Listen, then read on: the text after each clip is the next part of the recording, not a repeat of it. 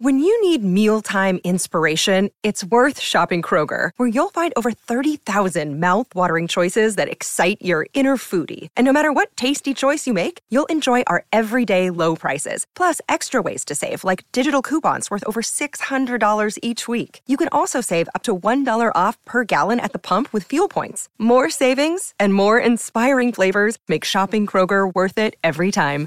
Kroger, fresh for everyone. Fuel restrictions apply. Another day is here, and you're ready for it. What to wear? Check. Breakfast, lunch, and dinner? Check. Planning for what's next and how to save for it? That's where Bank of America can help. For your financial to-dos, Bank of America has experts ready to help get you closer to your goals. Get started at one of our local financial centers or 24-7 in our mobile banking app. Find a location near you at bankofamerica.com slash talk to us. What would you like the power to do? Mobile banking requires downloading the app and is only available for select devices. Message and data rates may apply. Bank of America and a member FDIC. The Bert Show. Uh, you guys are going to have to explain this one to me because I really don't understand how women's parts work. So, how can a woman get pregnant twice in the same week? Twice in the same week? So my guess is, and I am not a doctor, um, my guess is sometimes two eggs can release at the same time, and maybe one sperm got to one egg and another sperm got to a different egg. Happened this past week to a woman in Pittsburgh. A superfetation pregnancy is when you get pregnant while you're already pregnant. We were planning for a baby and I got pregnant. So I found that I was pregnant and I figured, you know, I can't get pregnant again. It's, you know, it's fine if we are continue to be careless. And a week later, I went to the ER because I was in so much pain. I thought I was having a miscarriage. But come to find out, I was in so much pain because my uterus was growing so fast because there was two more babies. The pregnancy itself was very good. The babies are very healthy, even still to this day. So she's having triplets. triplets now. So, so She she, ended up having triplets because she actually got pregnant twice in one week, and it's called superfetation. superfetation. Damn. You go from zero to three Yeah. in one week. Life just changed quick. When I was younger, I wanted to have twins. I thought it was going to be so cool. And like, you know, they they have there's like the old wives' tale that if it runs in your family, genetic, blah blah blah. Some people say that's true. Some people say it's not. And we do have twins in our family. And then my brother had twins. And then after that, I did not want to have twins. I bet. I bet. I mean, like, and after having one, people with multiples, I bow down to you because having not one, but two or three kids Yeah. going through the infant stage, like all at the same time, then going through the toddler stage all at the same time, Lord have mercy. Doesn't that sound glorious to you? Yeah, one and done to me, honestly, sounds great. You get pregnant with kids and then you just have your your maybe your your boy child and your girl child, or if you wanted two girls, you just get it all knocked out in one pregnancy. Bounce out after that. All right, so let's get some um, answers from over the weekend because we had suggested just go on over to the house if you think your former neighbor has stolen your dog, even if it was a year later, that that dog would still respond to its name, and that's how you would know. Maybe. All right, so Meredith hit us up. She sent us an email and she was struggling because she had lost her dog. A year ago, she got the most adorable little black lab puppy who she adored and loved. And the little girl next door also had an affinity for the puppy. Apparently, she used to come over and play with him, Max, almost every single day. So she had been working from home um, and she would let the dog go in and out of the house into the backyard. And one day she went out into the backyard to look for Max and he wasn't there. And somebody had opened the gate to her yard. The gate was open. She searched high and low for this dog and could not find him. Well, these neighbors at the same time ended up moving. And she saw them post a story on Instagram and in the background of the video saw a dog that looked just like her Max.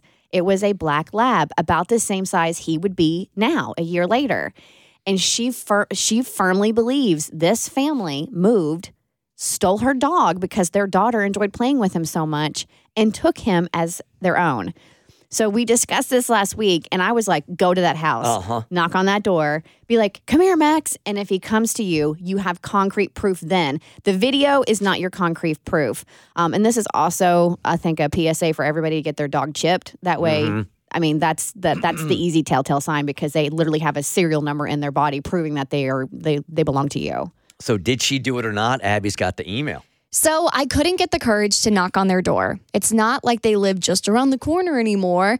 They moved about an hour away, which made it kind of nerve wracking to just knock on their door. Because it would seem really weird for me to just pop in, we weren't that close when they lived next to me. So there'd be no reason for me to drive an hour and knock on the door unless I was prepared to accuse them of stealing Max. I wasn't sure I was ready for confrontation that could make me look psycho if I was wrong. because I had thrown out that maybe this little girl loved mm-hmm. that black puppy so you know black black lab puppy so much that when they moved, they got her one to help ease with the transition of moving. Instead, I started texting with the wife. I began some small talk, like asking how things have been for them. Then I kind of fibbed and made up a story in order to see if I could get info or catch her in a lie. First, I told her that she may not be aware, but Max went missing about a year ago. She said she had heard that and she was so sorry. Then I mentioned that I had seen a black lab in the background of her husband's Instagram stories and was hoping she would tell me where they got their lab. I pretended I was looking for a reputable place to adopt a lab and was seeking recommendations. Here's where it gets weird. She was quick to respond to all the previous texts until I asked for that specific question about where they got the dog. Then she went silent for like 10 or 15 minutes. When she finally replied, she told me that it wasn't their dog, they were just dog sitting for someone. But the way she said it, it felt like she was lying. So I followed up and asked if she mind if I contacted the person they were dog sitting for to find out where they got the dog. She said she'd ask them and get back to me. The next day, I asked her if she got any info. She told me she asked her friend and was told that it was a gift from an ex and that person doesn't know where it came from. Sounds suspicious. Mm-hmm. However, I feel like I'm stuck. Even if I were to travel that hour to their new house and knock on the door, I'm not sure if Max would remember me. It's been a whole year and he was just a puppy back then. Plus, I never got Max microchipped before he got lost. I had planned I had planned to, but I never got the chance. So I can't use that as proof. I'm not sure if there's anything else I can do at this point, Meredith. I don't know that there's anything she can do at this point. I'd still go. I still go to the house. Like you have to go with your gut, and your gut is telling you something is off. Yeah, because you, you probably have to go because you'll never be able to live with yourself if you I don't do wouldn't. everything possible. There's a good chance though you go there, dog like comes to you no matter what you call it. It doesn't much matter. There's just a new person there. But legally, I don't think you can do anything at this point except try to clear your conscience. because it's not microchip. He's not microchipped, but I would still go to the house because, and I, I know like it might seem fruitless because you go and the dog does recognize you, and what are you gonna do? You, you're gonna steal their dog. Right. Right. The Bert Show.